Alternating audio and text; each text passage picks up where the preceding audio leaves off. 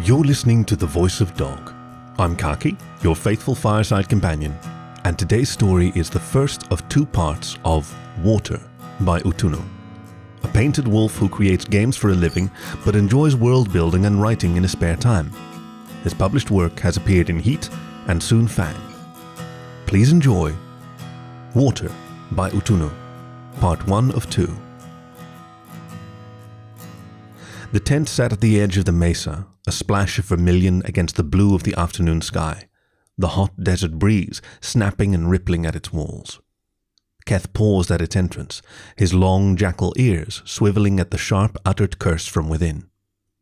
There was the thud of an object being struck, and he winced.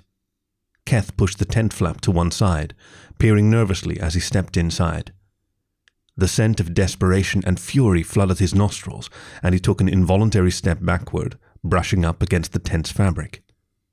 A quick glance took in the scene. The shaman, Meket, sat despondent, his ears back, head down, the heels of his paws covering his eyes. Accompanying him, seated around the fire pit, were the small, squat, carved sculptures of the jackal gods, normally residents of the further recesses of the tent, unless Meket brought them out for particular ceremonies. One had been knocked over.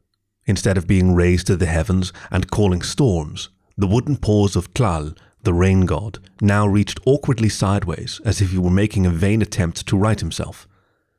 A slight crack was visible in the sculpture, and a stone mortar lay upside down nearby, its accompanying pestle resting near Keth's paws. He glanced over at the shaman, but Meket was silent, his paws still covering his face. Meket? Keth knelt and picked up the pestle, then quietly retrieved the mortar. It was half full of a vivid green paste that Keth didn't recognize, smelling faintly of citrus. He placed the wayward tools back on a shelf and moved over to the upended statue. Picking it up and cradling it carefully, he placed it back in its spot next to the fire pit. Keth examined the statue, cocking his head in uncertainty. The sunlight through the thin fabric of the tent suffused much of the interior with a soft orange and made it seem as if flames flickered over Tlal's wooden visage. Keth decided the god looked unhappy that way, so he set him back in the shadows in the corner of the tent. Tentatively, he sat in the spot made absent and looked across at Meket. They're not listening, despaired Meket, and Keth shifted uncomfortably. Nothing. The herbs didn't work. The god didn't speak. Nothing. Meket lifted his gaze to the younger jackal, misery etched in his face, streaks in his fur from the tears. Keth just sat, stunned into silence. He had never seen Meket like this. The shaman had always been solid, certain, as grounded and unmarred and unchanging as the sculpted gods around the fire, and now both he and Tlal had cracks. Keth let his muzzle dip, unable to meet Meket's gaze. I'm sorry, Keth. Tomorrow creeps ever closer, and I am unprepared. Can I help? No, uh, just go.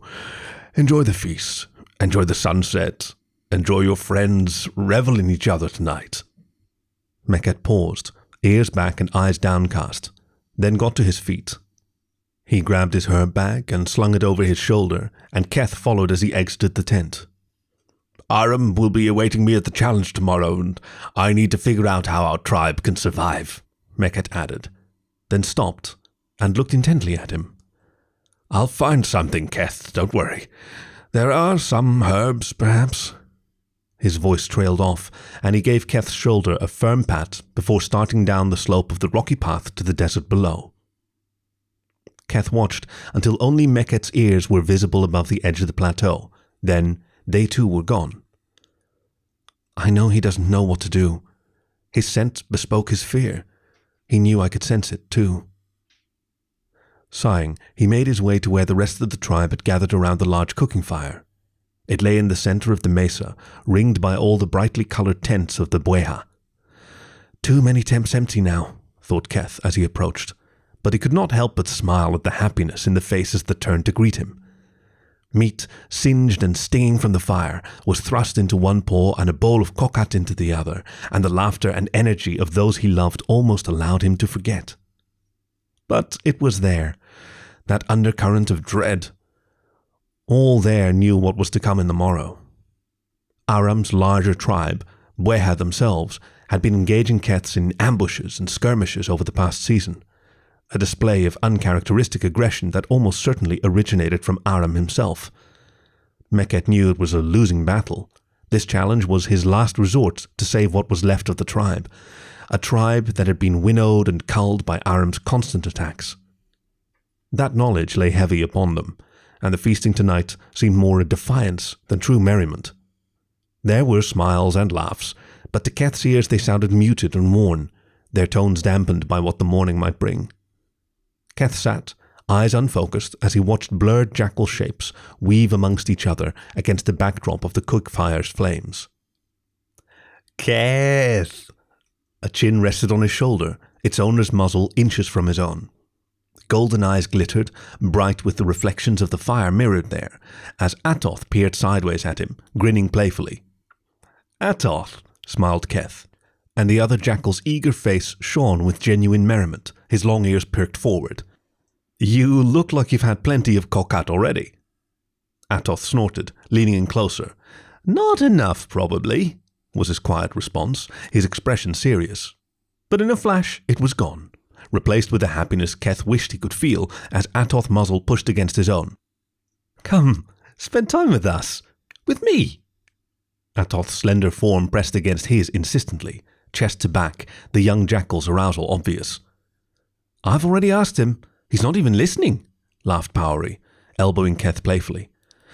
I didn't even realize she was there. I am sorry, Keth sighed and got to his feet.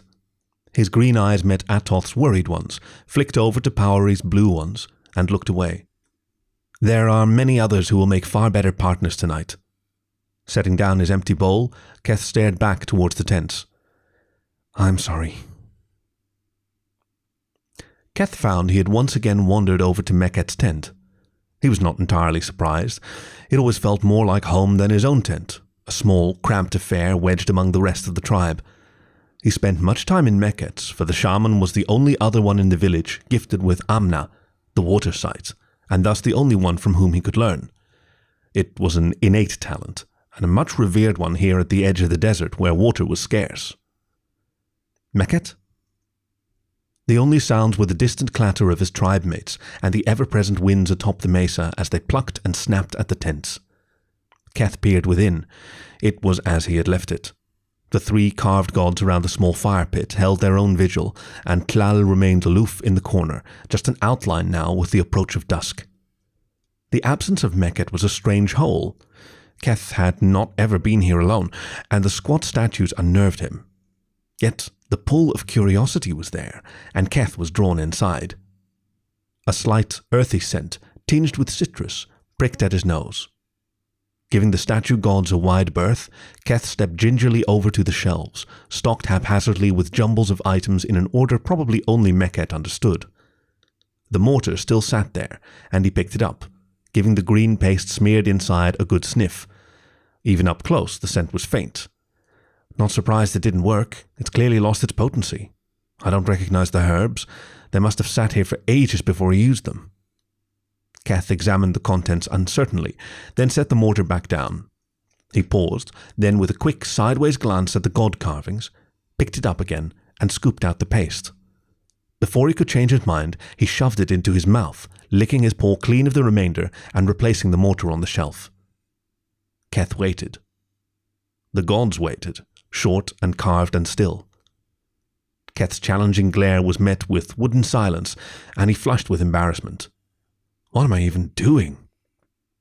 It was all he could do to not rush guiltily out of Meket's tent, and as he stepped out, the cool evening air was a welcome relief. He glanced briefly back inside. The gods remained unmoved and unmoving, Tlal no longer even discernible in the shadowed corner. Keth awoke with a start, a strange aftertaste of herbs in his mouth. He had wandered back to his tent, his mind churning, yet had apparently dozed off, lulled to sleep by the soft breeze and muted voices of his tribe mates. What woke me? He pushed the tent flap aside and stepped out. The stars spoke of early evening. He had not slept long, yet the telltale glow of the feast's bonfire was absent. No flickering orange touched the sky's dark curtain, no chatter of his friends impinged on his night's silence. Keth let the tent flap fall closed. And no wind. That doesn't happen. Where did the wind go? A tightness gripped him. His muscles were taut as he strained for sounds that weren't there. Sensitive jackal ears flicked and swiveled, but all Keth could hear was the beat of his heart, panicked and urgent, until the faintest of brushes of a paw upon fabric, and he stiffened. Long moments passed, but there was only darkness and silence. Moving around his tent, carefully crouched, he noticed its side was discolored. In the moonlight, the normally dark green was an odd grey. He lifted a curious paw to it, the barest touch, and the fabric disintegrated, collapsing into dust with a soft sigh.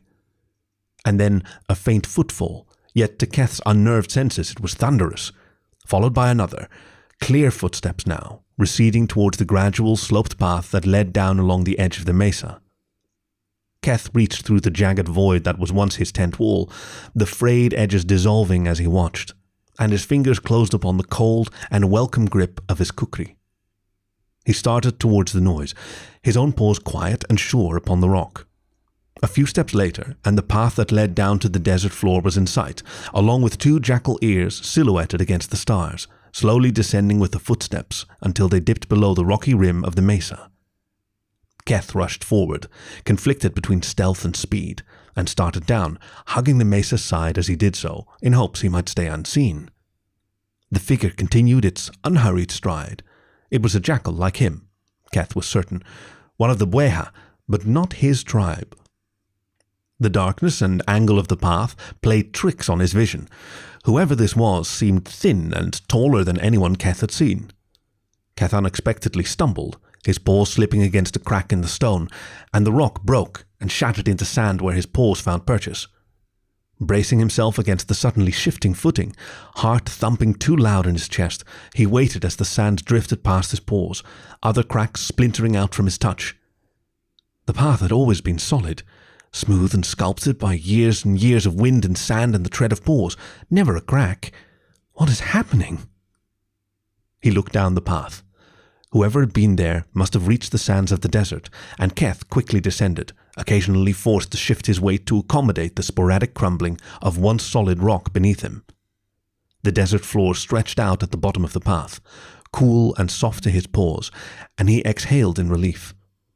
His steps again firm and stable, Keth circled around the mesa's wall, and there, outlined against the sky, stood a figure.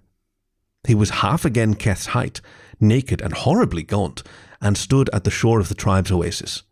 The small pond was made a flat, unnatural mirror by the wind's absence, the stranger dimly illuminated by the moon's reflected crescent. Citrus suddenly pressed on Keth's mind, as if all his senses were rubbed with it. His vision blurred, and the scent was so sharp as to be painful. As realization and fear bubbled up through him, he shuddered and staggered. I name you Art. Keth pushed each word out, gasping for air. The jackal stood unmoving, silently staring at him, then turned and bent forward, placing his paws in the shallows of the oasis. He crouched there like a dark furred spider, limbs long and spindled, and turned his head slowly back toward Keth. I thirst, rumbled Art, the words resonating through Keth his bones vibrating with the sound. The all encompassing citrus left as suddenly as it had arrived, and Keth struggled for air, finally able to breathe again. Art leaned further toward the water's surface, his muzzle opening impossibly wide as he started to drink. Huge amounts of water disappeared within Art's cavernous maw, and the oasis slowly emptied. Stop! cried Keth, and sprinted toward him. Art gave no notice, continuing to drink, and in desperation Keth unsheathed the curved blade of his kukri, reaching with his paw to push ah Art away from the rapidly dwindling waters. As his fingertips touched the jackal's fur, Art's thirst echoed through Keth's paw, absorbing all it could find. Keth cried out and stumbled, and the kukri fell from his grasp as he clutched the damaged arm to his chest. The glinting sharpness of the blade was now dull and pitted, like a weathered and ancient artifact, but Keth ignored it as he rose to his feet. Staring at the water streaming into the black abyss of the jackal's maw, Keth shifted his sight, and suddenly the water shone with his amna, the tendrils snaking around and through, pulling and urging it forth from the pool. Focusing, Keth steadied himself, ignoring the agony in his paw. He reached out, his own sight grasping and nudging, and pushed. Art's head whipped around. Water hung in the air for a moment before splashing into what was left of the oasis. Not Meket. Art's voice resonated. Eyes pale as the moon stared into Keth's own. Please, my tribe needs that water. Your tribe is dying. Soon the oasis will belong to another, and I am thirsty. Art glanced over at the water that remained, ripples marring the moon's perfect crescent. I am always thirsty, he added, turning back to face Keth once more. Meket will protect us. He seeks to challenge Aram tomorrow. And do you think he will succeed? Keth was silent. Meket would be disappointed. How quickly I dismiss his chances. Not Meket. Your tribe is dying. Your homes rot. The winds and sands eat them away. Soon the colorful tents atop your mesa will be grey and dust. The fires have burned out, the ashes cold. There are no voices. It is all silence. You did that. You touched my tent. They are not dead yet. It is inevitable all will die. Eventually, yes, but not yet. Art grinned, his teeth white in a mouth far too large. Stretching out, he turned and yawned, his jaws opening wide, and water streamed forth. Within moments, the oasis was restored, and Art turned his pale eyes back to Keth. You wish to delay the inevitable? Art's eyes gleamed with amusement. Delay? No, I wish to change things. I want my tribe to live. They'll die. Keth clenched his fist, wincing at his injured paw. Why are you so callous? We are Bweha, like you. Art's moonlit eyes were suddenly vast and deep and infinitely sad. Because I have to be. He got to his feet, a jackal tower, his ears limned by the crescent moon behind. Turning away from Keth, he walked unhurriedly across the sands and soon was lost behind the curve of the mesa. Keth gazed toward the oasis. It seemed full, as if nothing had happened, and the mirror of its surface was a second moon. As he watched, a breeze sprang up and ripples skittered across the water. Soon the bright crescent was simply a scattered refraction of myriad pale lights, and Keth turned his attention to the direction Art had walked. Should I follow? The welcome winds ruffled his fur, and he began to walk in Art's wake. The god's path was easy to track. There were tufts of desert grasses, wilted from his passage, and the large paw prints that made their way nearby were immediate confirmation. Keth paused. There was a whisper brought on the wind, a faint brush of paw on sand. He must be returning. He felt his muscles tense and panic rise, but his legs would not move. A jackal came into view, walking unhurriedly around the curve of the rock from the direction Art had gone. She was beautiful, and her bare fur shone in the moon's light. Her paw brushed the mesa's rock face as she moved, her fingers playing along its surface, and where they touched, the weathered cracks of Art's passage smoothed and closed. She turned and gifted Keth with a smile, and Citrus pushed at his mind, sharp and firm. With a quick shift of his sight, he could see her for who she truly was.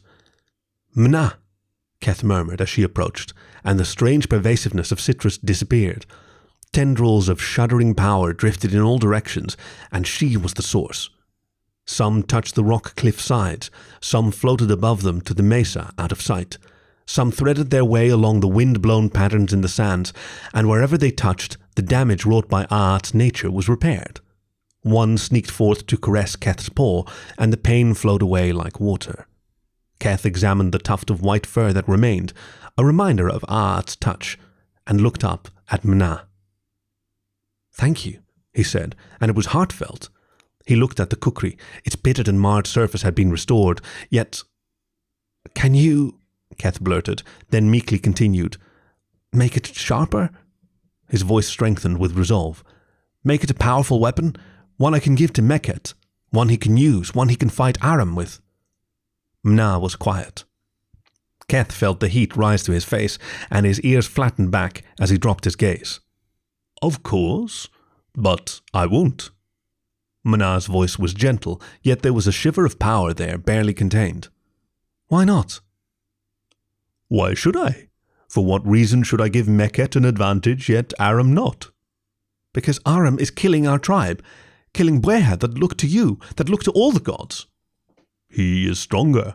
Perhaps he is thinning the herd, winnowing the weak and sick for the health of all. Her voice was neutral, her face expressionless. Keth felt tears rise, and frustration started to boil within him. You are just like Art. Uh, I'm damned now anyway, it does not matter. If Mna was surprised, the only sign of it was a brief twitch of an ear and a raised eyebrow. How so? You are indifferent to us. We are so far beneath your notice that we do not matter. Meket desperately calls, but you are deaf to him. I only see you now because because of some herbs he made that didn't even work for him. Tears ran hotly down Keth's face, dark rivulets on his fur. You think Art does not care? Mna asked. I don't know.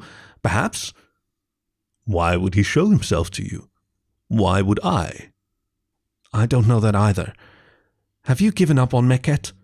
Keth glared defiantly at her, and her image was bent and shifted through the blur of his tears. Keth, I see many things. I know of your village. I know of Meket, of you, and all the others up on that mesa, their lives bound together. Here, let me show you. Her paw was a light touch on his shoulder, and his sight prickled. Your water sight is strong, but you need to see differently. Twist it, like this. A nudge and shift, and his amna changed.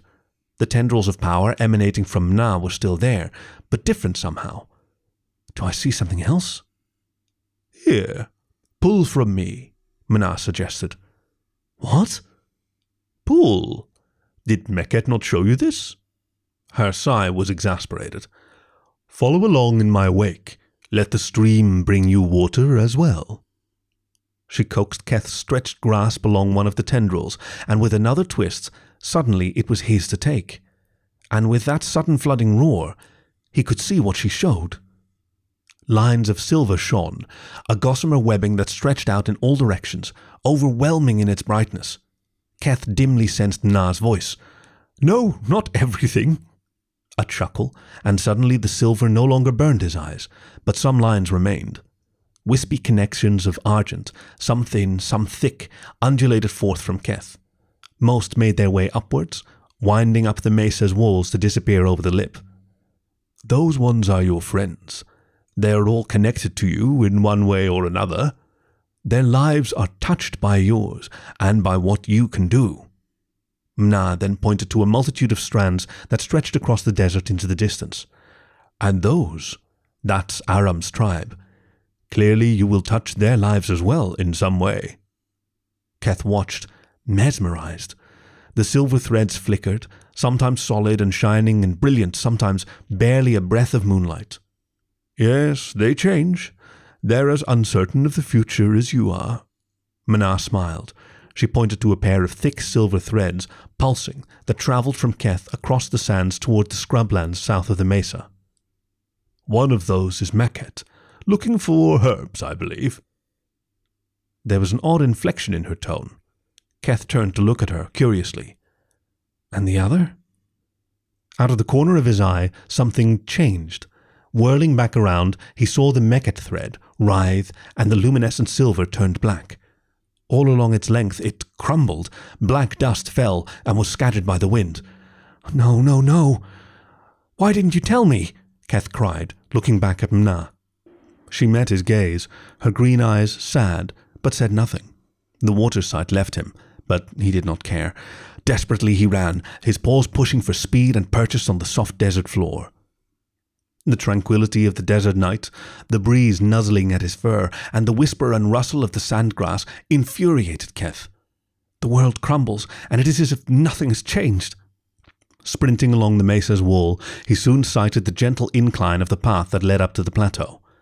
His tribe mates would be up there, enjoying each other, or feasting, or asleep, or dead for all I know. Keth put them all behind him, angling away from the path and heading south. As he turned, something shone near the cliff, a sharp glint at the edge of his vision.